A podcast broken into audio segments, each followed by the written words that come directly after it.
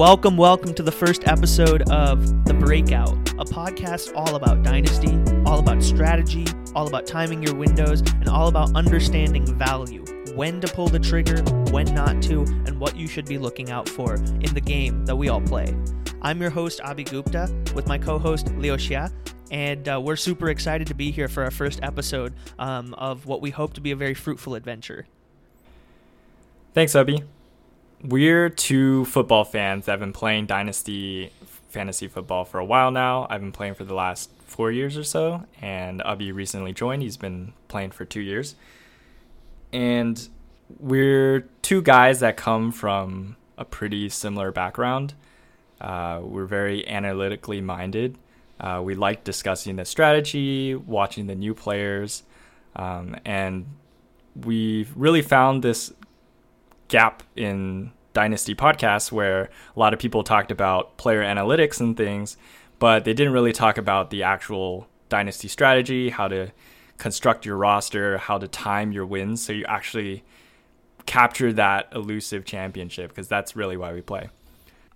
So, Leo, uh, in our second segment, uh, we're going to be diving into trades that we see in uh, the different dynasty leagues that we're part of. Um, I think trades are a really good way to understand value of players and and uh, are a really good primer for roster construction uh, because you know with trades, uh, it it's not necessarily that one side wins and another side loses. Um, every team is in a different state Every team has different goals, different timelines, and so it's more than possible for a trade to have two winners. Um, and actually, the best trades have two winners.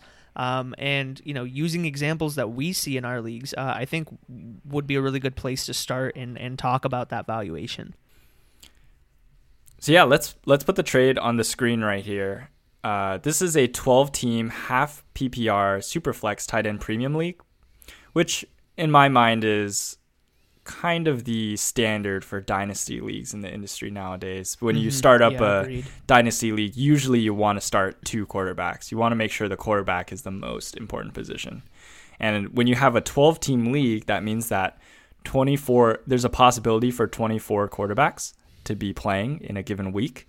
And so it's very important to have a top tier quarterback to lead your team uh, Leo gave up Joe Burrow uh, in the inaugural uh, first year uh, of this league. Uh, and in return, he got A.J. Brown, the wide receiver for the Tennessee Titans, a first this year and a first next year. Um, Leo, you want to talk to me a little bit about why you shipped off Burrow so early in his career? Man, it it was a tough decision. I do like Joe Burrow as a player. Uh, but the way I constructed my roster going into this dynasty startup draft was I went a little bit QB heavy. I tried to take young quarterbacks in the attempt to trade some away and get value out of that. Which which guys did you take again? So I took uh, Kyler Murray, uh, Ryan Tannehill, Joe Burrow, and Dwayne Haskins. The last one mm. didn't work out too well, but yeah. Hopefully, you know, I, I can recoup some value here. Sure. And I, I think the the best way to approach a dynasty startup draft is kind of feel out how the draft goes and then follow a strategy in the draft. Um, so if you maybe if you're at the later ends of the end of the first round and you go wide receiver heavy, then maybe you build out your wide receiver core and you trade away some of your wide receivers to get players like Joe Burrow. Interesting. You know, as uh, as Bruce Lee used to say, be water, uh, and you know, I saw that a lot of teams were water uh, during our startup draft, where they were like, "Dang, you know, I'm I'm not the first pick. I don't get to pick Patrick Mahomes. I'm the tenth pick. I'm the eleventh pick."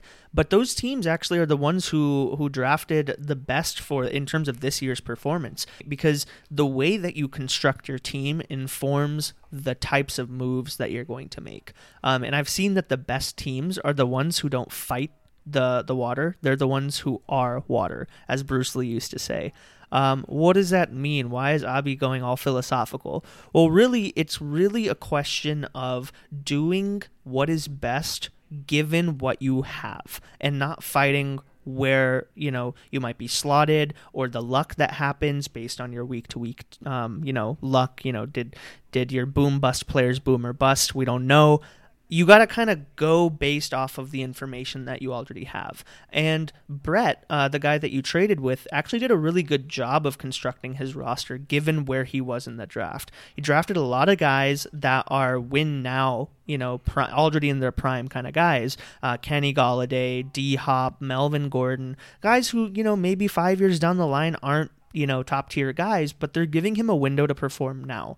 Um, and using that knowledge, uh, like you stacked up on quarterbacks, uh, he stacked up on wide receivers, and AJ Brown was one of these guys. So I think actually it it made a lot of sense for him to give up a young asset for another here because the quarterback was the one where he didn't have a lot of depth. If I remember correctly, he has Ben Roethlisberger as his like top performing quarterback on his team. Yeah, definitely when you think about your future down the line, it's nice to have the security of a young quarterback.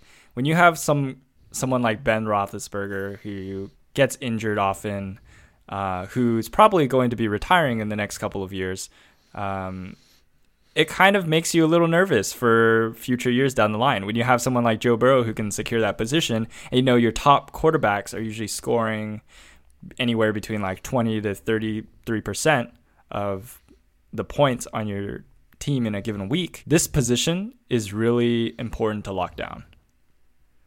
So, given that, you know, the quarterback's important, but he did flip you, you know, an, an equivalent value in terms of a wide receiver, why did he tack on two more firsts? Well, there's a little bit of a positional advantage that Joe Burrow provides you. Uh, if you think of a wide receiver's prime to be a couple of years, their entire career span is pro- their like important career span is probably like three to four mm. years, versus a quarterback yeah. probably gives you production for the next ten years. So there's a there's that gap mm. there.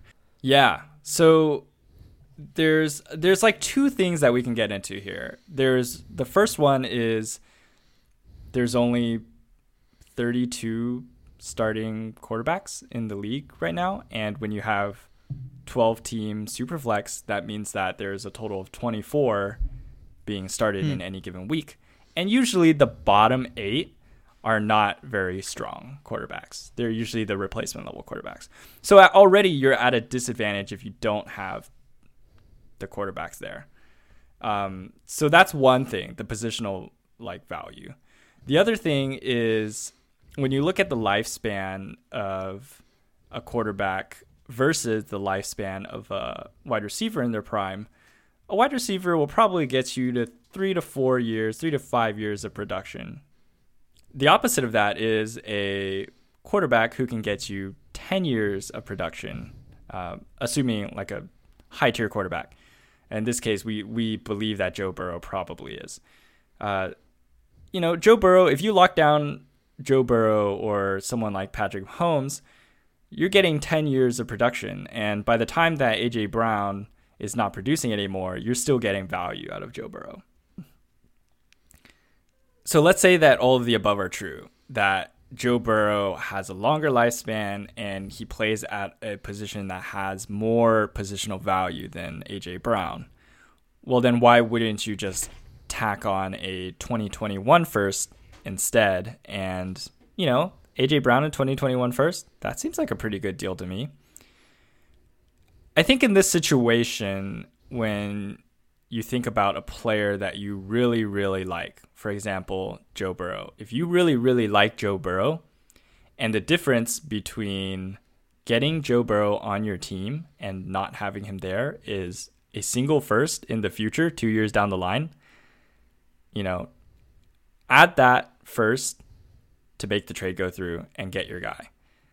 I think a part of dynasty or just fantasy football in general, this could be any league, that is severely underrated uh, because we try to get value out of each trade is you know you're going to be watching your guys week in week out perform getting your touchdowns. You might be watching them on tv every single week. You know it, it's fun to root for the players that you really really like. And in this case if joe burrow is that guy you go out and you pay one extra first for him I think it's really interesting to take a look at this too from the perspective of like what do those picks translate to? Because, you know, when you hear a first round pick, you hear, oh, Joe Burrow, he was a first round pick. You hear Tua, he was a first round pick. But you don't hear that N'Keal Harry was a first round pick. You don't hear that Sony Michel was a first round pick. Um, and it's important to note that, you know, the player that you're trading away is going to the team who you're getting the draft pick from. You're making that other team better by the assets that you're giving them away. So it's not necessarily true that the first you're going to get from that person is going to end up being a top three pick where you get, you know, the cream of the crop uh, in terms of college prospects. I mean, look, we took a look at the 2018 draft, right?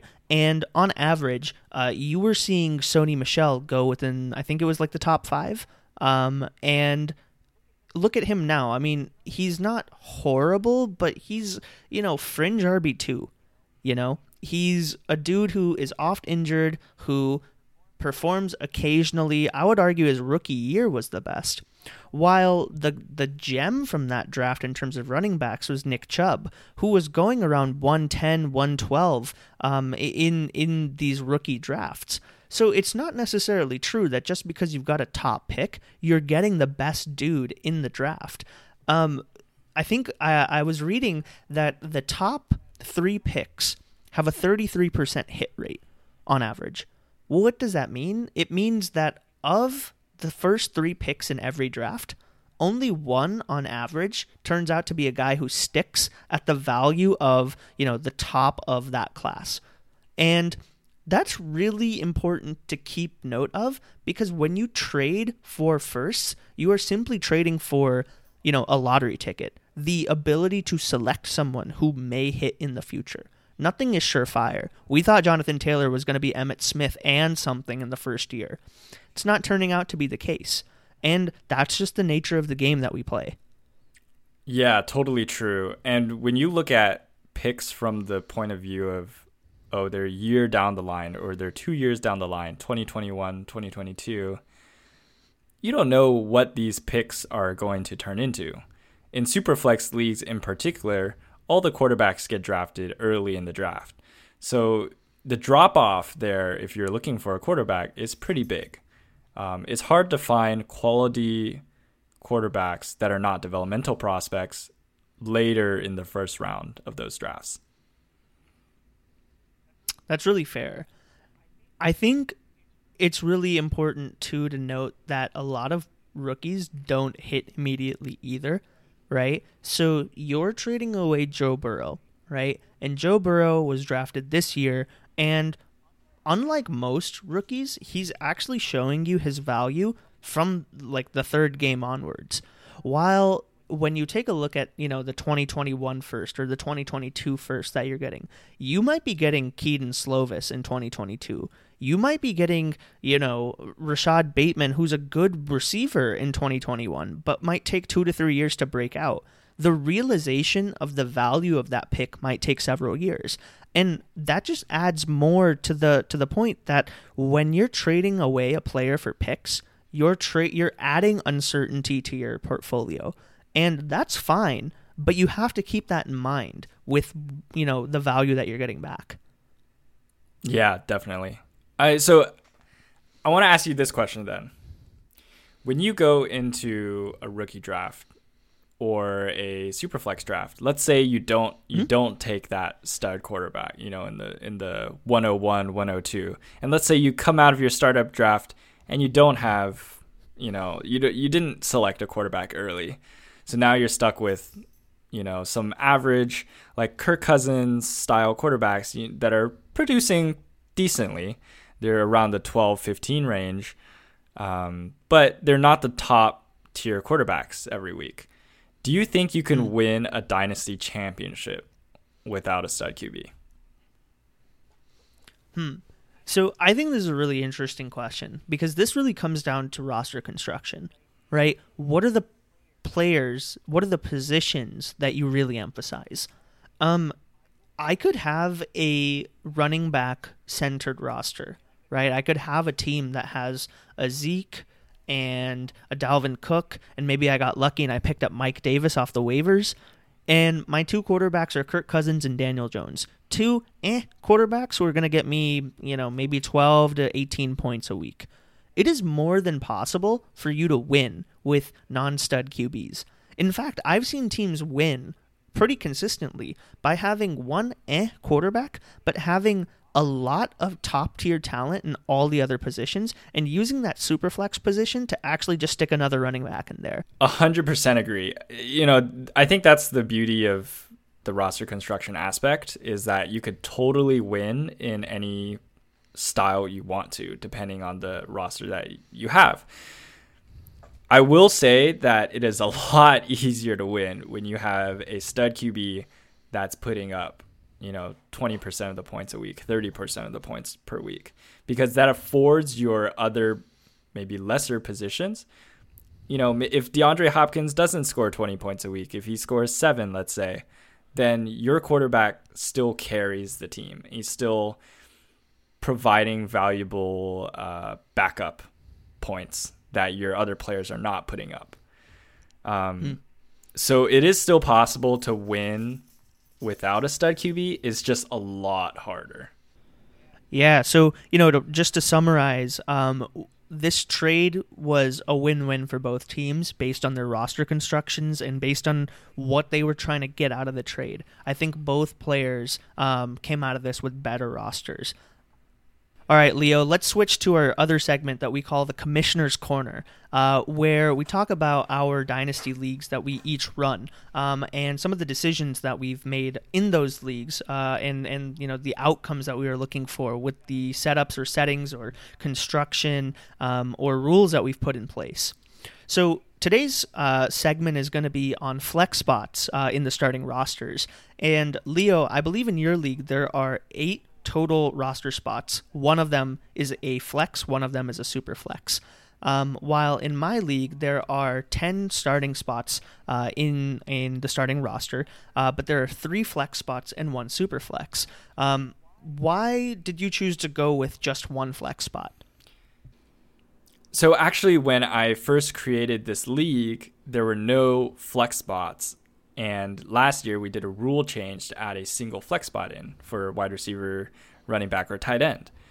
Um, and the reason why it's so hard to add many flex spots after your league has been created already is because your roster construction is really dictated by the actual starting lineup. If you have more flex spots, then you're going to try to go for more depth versus if you have less flex spots, you're a little more top heavy because you start less players each week. I think that's a really interesting point, Leo, because when I created my league, um, I used what I learned from your league in order to influence the roster construction of mine. Um, I saw that in our league, um, there, you know, were a lot of teams that had the top guys in a given year. Uh, I think the guy who won the league last year had Dak Prescott and Zeke and Julio, I think. Um, and you know, if you have those three guys performing at their peak, you have such a high ceiling and a very very high floor. Um, versus you know those who had a lot of depth on their teams and a lot of boom bust players, they kind of had middling luck. And so when I created my uh, my roster settings, I said, you know what? Let's increase the amount of variability because I want you to benefit for drafting and developing the right guys, but I don't want you to have a monopoly. I don't want you to have a dictatorship over you know the championship because you happen to get Dalvin Cook on a year where he's just like, yo, I'm gonna score 25 touchdowns a game. Um, we want there to be a little bit more diversity in the scoring, and we want you to take chances. Um, and so the way that I created our roster was to influence roster construction so you focused on making sure that you have a little bit more depth and you could risk putting the boom bust guys on your team. So it's really interesting that you talk about those boom bust guys because I feel like one of the things that is kind of a struggle each week is knowing which boom bust guy to start. You, you know, like if you have a single flex spot and you start Marquez Valdes-Scantling, you don't know if he's going to blow up or if someone else, one of the other boom bust guys on your bench, is going to blow up. And when you have those multiple flex spots, it really gives you as a player versatility when it comes to the construction of your roster. Yeah, I really think about this like, you know, that MVS example is really interesting because, you know, if you have a team, I think you have a team that has MVS and Nelson Agholor, and neither of those guys are going to pop off every single week, but you know how much it hurts you when MVS scores, you know, two touchdowns and has 150 receiving yards and you left him on the bench. Um, I think really like it's important to empower the people who are playing and give them more senses of, you know, hey, I feel like I have the opportunity to play the best guys, and the more optionality you give them, the better. I mean, ultimately speaking, MVS is a production guy, but he's not consistent. So, what is the point of him sitting on your bench if he's not going to play? You want to give people the option to take the guys that they wouldn't normally drop and put them in their lineup. And I think that's where, you know, the added flex spots come in. I would split up guys on your bench as two different categories. One is developmental prospects where you hope in the future they become studs. Two is those kind of boom bust guys that you just have as fill ins on a week to week basis. And so if you're waiting on the guys, the players to become studs, fine. We'll we'll just kind of cut them out of the equation for this. But those other guys are still taking up those boom bust guys, they're still taking up roster spots. And you're not going to drop them because on any given week they could give you points and that's valuable when you have a flex spot. So when you have multiple roster spots, you're afforded the ability to start the guys that you normally wouldn't start hopefully this gives you a you know interesting insight into what commissioners look at when they're trying to create their leagues. And if you're looking to create your own some of the considerations that might influence how different teams operate how they might create their rosters how they might stash players um, and all different things that influence the type of league that you ultimately want to have. Yeah thanks for listening to the first episode of the breakout uh, if you have any feedback, please leave it in the comments below. I'm sure there's things that we could improve for our first episode. If you have any topics for the future, such as trades or different disputes going on in your leagues, feel free to leave those in the comments as well, and we can do segments on those as well. Thanks for listening, everyone. Uh, we'll see you next time. Hit the music.